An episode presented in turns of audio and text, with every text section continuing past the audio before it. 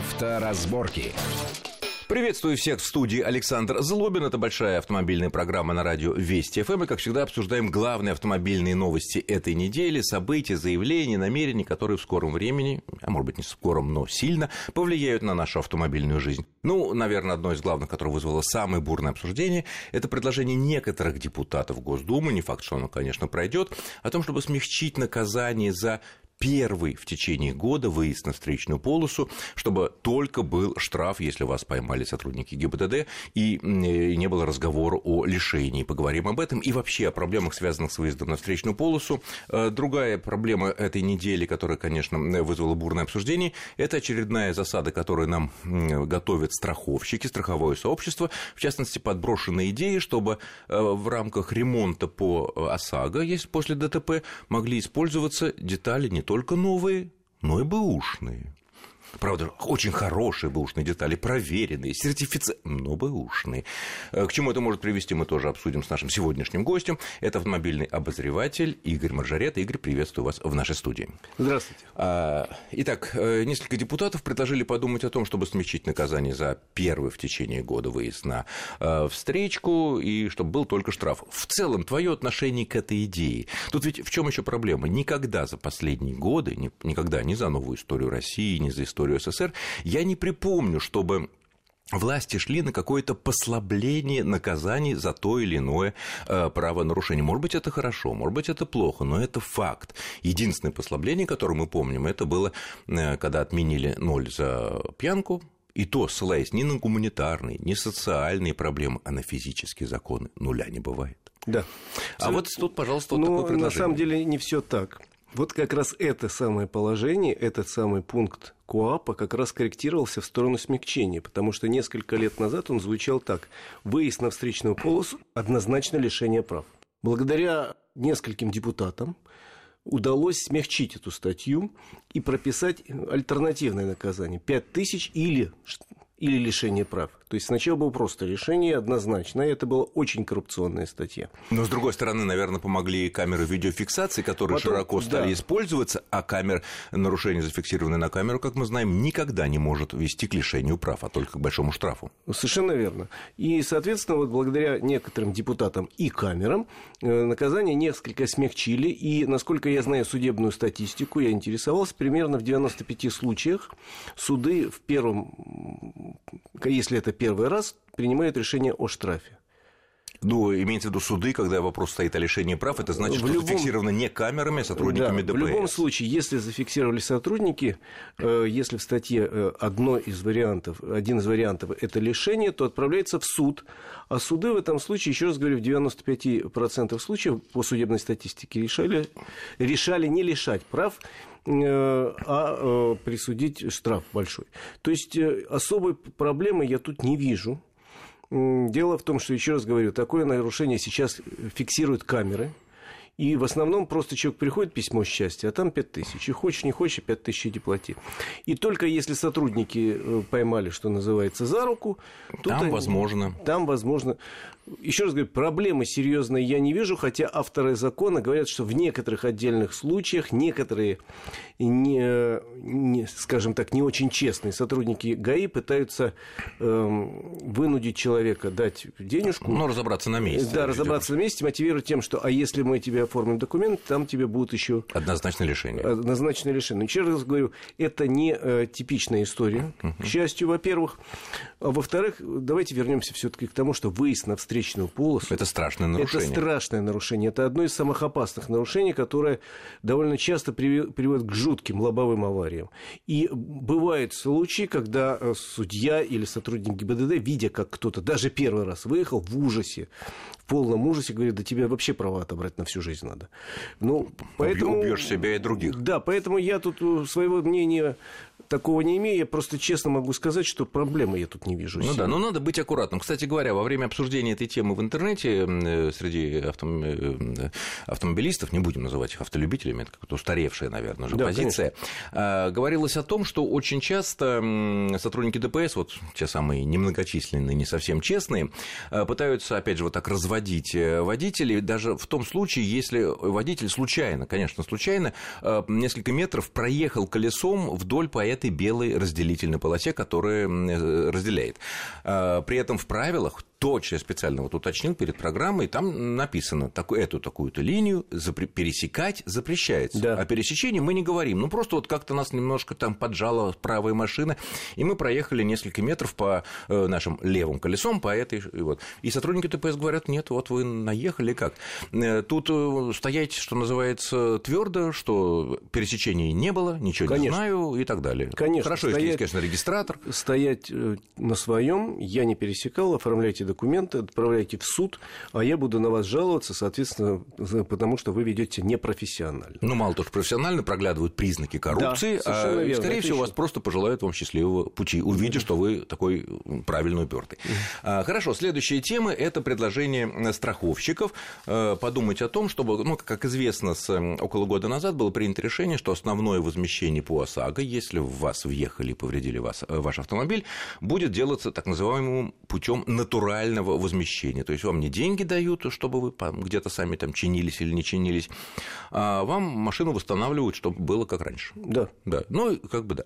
Э, в течение нескольких месяцев выяснилось, что страховщики, которые на этом настаивали, они теряют на этом деньги. Ну, потому что, ну, как бы новые детали и так далее. Вот возникло предложение о том, чтобы подумать о том, в рамках очередной корректив, реформы а, системы ОСАГО, э, сделать так, чтобы, соответственно, можно было использовать допуск для ремонта, как вот говорится, не только новых, но и БУ запчастей, а про определенные механизмы проверки, чтобы человеку не поставили БУ запчасть, которые не соответствуют требованиям безопасности. И, в общем, все, все хорошие такие БУ детали, но, но, но БУ. Это не станет такой заразой эпидемии, что вообще всем будут ставить БУ, пойди проверь, насколько она соответствует, пойди проверь, насколько она не соответствует. Сейчас попытаюсь объяснить логику. Значит, э, требование ремонтировать только с использованием новых деталей было вписано в последнюю минуту, уже рядом депутатов, и прошло. Я еще тогда сказал, что это все равно отменят в будущем.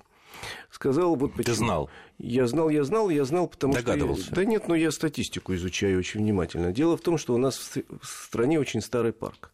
Это реалии нашего времени. У нас сейчас средний возраст автомобиля приближается к 12 годам, парк стареет. Если говорить о некоторых регионах, то, э, например, на Дальнем Востоке парк, э, средний возраст автомобиля 21 год, чтобы ты знал. Но это родные японские машины. Это родные японские И еще машины. тех времен, когда машины были ого-го какие. 21 год. И поэтому, если посмотреть статистику, сколько автомобилей отправляется на натуральный ремонт, я такую статистику не поленюсь, посмотрел. Есть регионы в Центральной России, где 40% уходят. Соглашаются 40%, и их все устраивает. А на Дальнем Востоке цифра не превышает там 3-5%. Потому что... К этим машинам нет новых нету запчастей. Физически короли какой-нибудь 85-го года, ну, нету физически никаких новых запчастей. Их негде взять. И, э, значит, э, люди сами ремонтируют. Как они сами ремонтируют? Вот человек... Ну, получают деньги, сами Получает деньги. Куда он идет за запчастью для 30-летней э, коровы? На разборку. На разборку. Он выбирает крыло, которое, там, условно говоря, его устраивает по своим параметрам, подходит, и ставит крыло.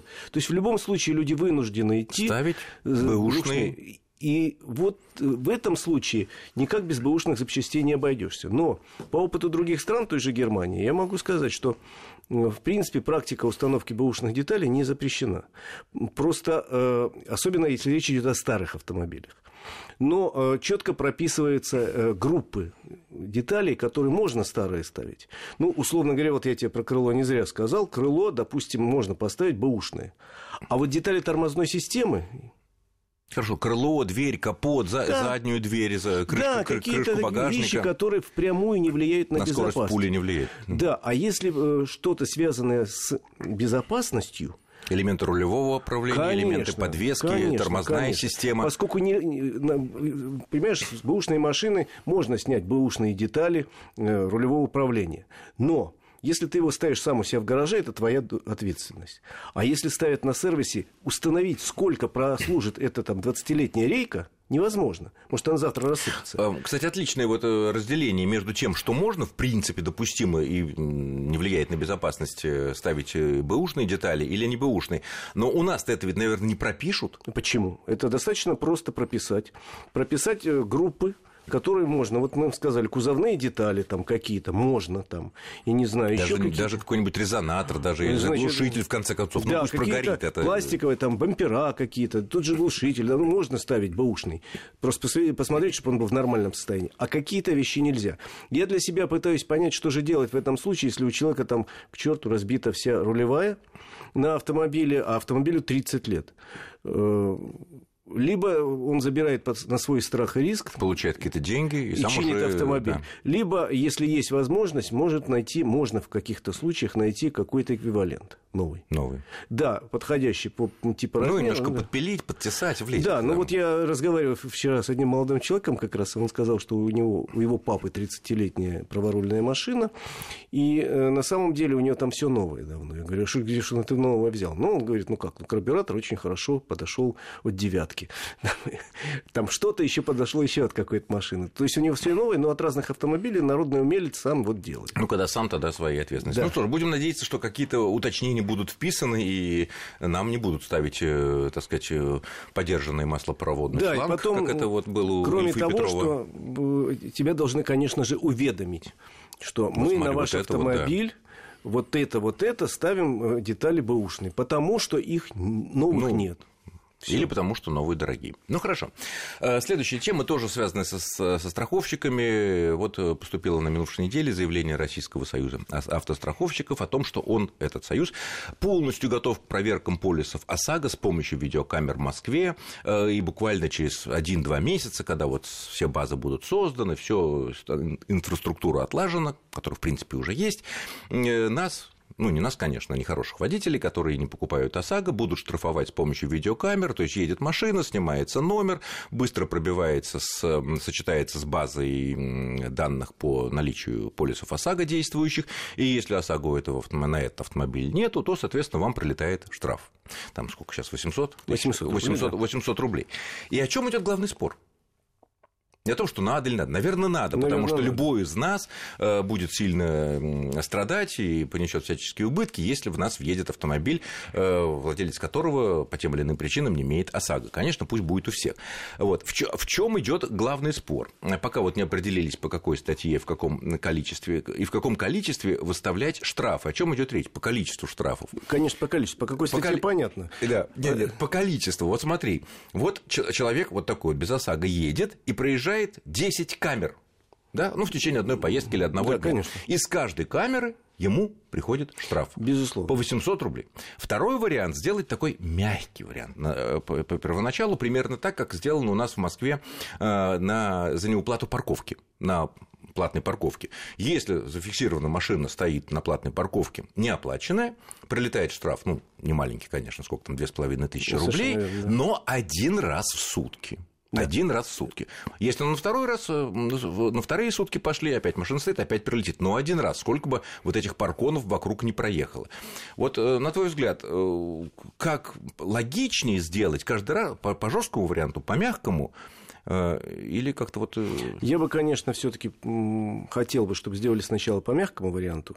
Один раз в день, в допустим. сутки? Да, один раз в сутки. Видимо, так и будет, я надеюсь. Один раз в сутки, и э, человек несколько дней поездит, и поймет, что все-таки дешевле купить. Да, но если 800 рублей в день набегает, пусть да. даже не 8 тысяч. Ну да, при том, что я опять же посмотрел, средняя цена полиса сейчас составляет 5600 рублей по России. Вот, соответственно, вот 800 рублей эти как раз можно полис купить или ездить 8 дней. Или 8 дней. Но, Со... в принципе, это дело хорошее, и, наверное, надо прищучить тех, нужно. которые экономят Я... на себе и на нас, главное, потенциально да, жертв. На, буквально на днях пришлось разбираться в ситуации, произошедшей со знакомым, когда въехала девушка в него, а на вопрос полиса ОСАГО она сказала, ну я же так хорошо езжу, я решил и давно его не покупаю. Понятно. И об этом, и последствиях такого рода решений мы поговорим после очень короткого перерыва. Не отключайтесь. Авторазборки. Авторазборки. Итак, мы продолжаем нашу большую автомобильную программу в студии Александр Злобин и Игорь Маржарета. Обсуждаем э, предстоящие буквально через несколько месяцев или недель введение, по крайней мере, в Москве штрафов с автоматических камер за отсутствие полиса ФОСАГО, когда камера, вернее, компьютерная система будет э, автоматическим образом сверять номер вашего автомобиля и наличие на этот автомобиль э, полиса ОСАГО и, соответственно, штраф. И вот Игорь рассказал ситуацию, при которой некоторые люди как бы сознательно, не, не то, что они там там денег им не хватает на покупку Нет. полиса, а просто потому, что они считают, что он им не нужен. Почему? Потому что... Потому что я так хорошо езжу. Зачем мне? Я же отличный водитель, это мне не нужно. Э, И я ни в кого не веду, никого да не повреждаю. А вот въехал. На самом деле полис – это вещь, ну, во-первых, это требование нашего закона. В законе написано, что мы должны покупать. Ну, значит, должны. И, соответственно, э, плюс это для вас страховка. Вот эта девушка с круглыми глазами теперь будет платить за ремонт БМВ из своего кармана. То есть глаза станут квадратными такими, да? Она еще это не поняла, но, видимо, дойдет. Потому что иначе бы за нее заплатила страховая компания, а теперь страховая компания, наверное, все страховые компании смотрят на нее и говорят, ну вот же.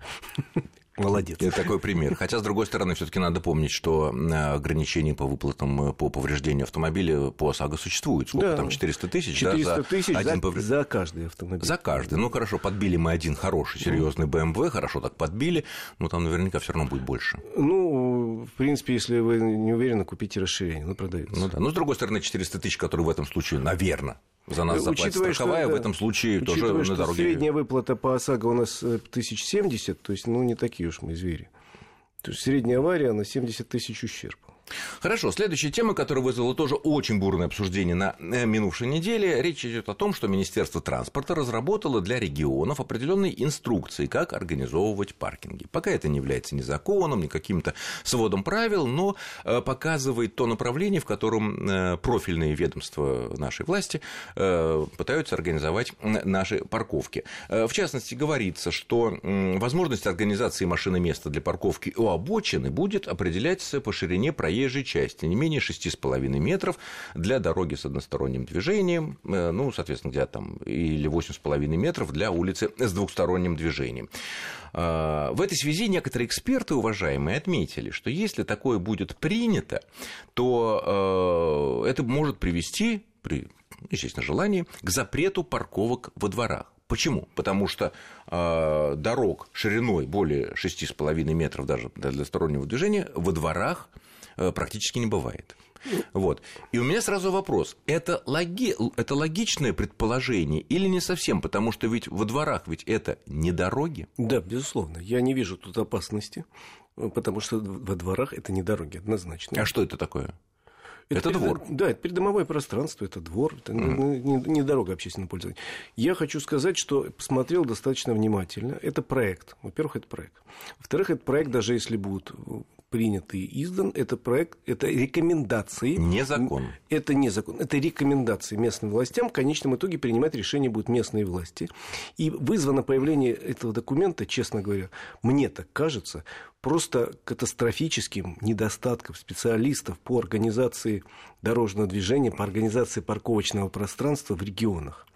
В Москве вот учатся тут на своем опыте, хотя в Москве начали такое образование хотя бы давать. Но Москва первая начала да. это, да, У нас раньше таких специалистов не готовил никто.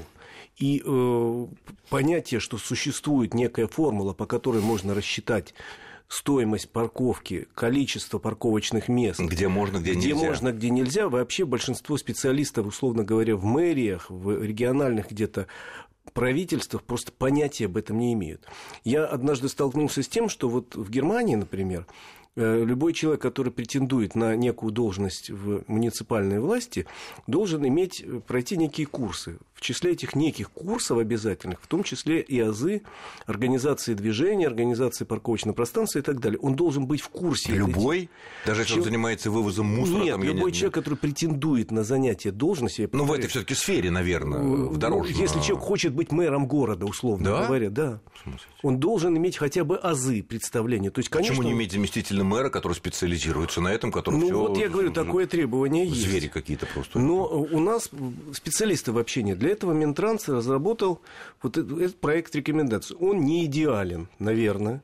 Наверное, вот эти формулы, которые есть, я уже разговаривал с парой специалистов, они говорят, а нам не нравится вот э, Почему в этой формуле учитывается, например, средний уровень зарплаты? А, ну если это, это стоимость парковки, мы об этом не говорим, потому что это вообще странная какая-то разработка. Вот, мне давайте кажется. так. Ну, хотя бы что-то, у нас появляется хотя бы какой-то документ рекомендательный, который может послужить людям, которые вот действительно думают, а надо нам это, не надо. А давайте посчитаем. Угу. Тут же ну, обычно любые рекомендации, даже вот если мы берем местные власти, они смотрят так, а выгодно ли им это, ну, в плане простоты управления, э, доходности, возможно, потому что всякие штрафы ведь тоже в местный бюджет. Да.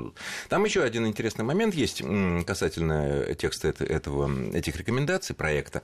Э, говорится, что на внеуличных парковках Например, у торговых центров ширина проезжей части между рядами машин должна быть не менее 6 метров. А вот если вернуться ко дворам, а наши дворы обычные, они не, где, кстати, размечены, например, белые вот эти угу. вот парковочные места, их нельзя подвести под э, категорию внеуличных парковок. Мы поняли, что это не улица, это не дорога. Хорошо. Но вот это внеуличная парковка. Ну, и под прикрытием торговых центров э, может быть, э, сказать, ребята, здесь нельзя делать, вообще стоять и так далее. На самом деле наши э, ГОСТы существуют по этому поводу. ГОСТы у нас э, плавающие, что называется, они плюс-минус дают всегда говоришь, 6 метров, 6,5, у нас, например, по ГОСТу ширина полосы, там, в зависимости от того, какого категории дорога, может варьироваться там, от 3,20 до 3,75. Ну, то же самое и здесь. Варьироваться, но я пока не вижу опасности, тем более, что попытки сделать вообще э, платные парковки во многих городах, насколько я знаю, просто провалились. Может быть, как Даже не во дворах, а просто на Просто улице. провалились. Сделали, например, в центре, э, условно говоря, Ростова, был такой прецедент, несколько... Маленького или большого Ростова? Ростова-на-Дону. Дону. Да, несколько платных парковок, но выяснилось, что поскольку город такой большой, то, в общем, там никто и не стоял.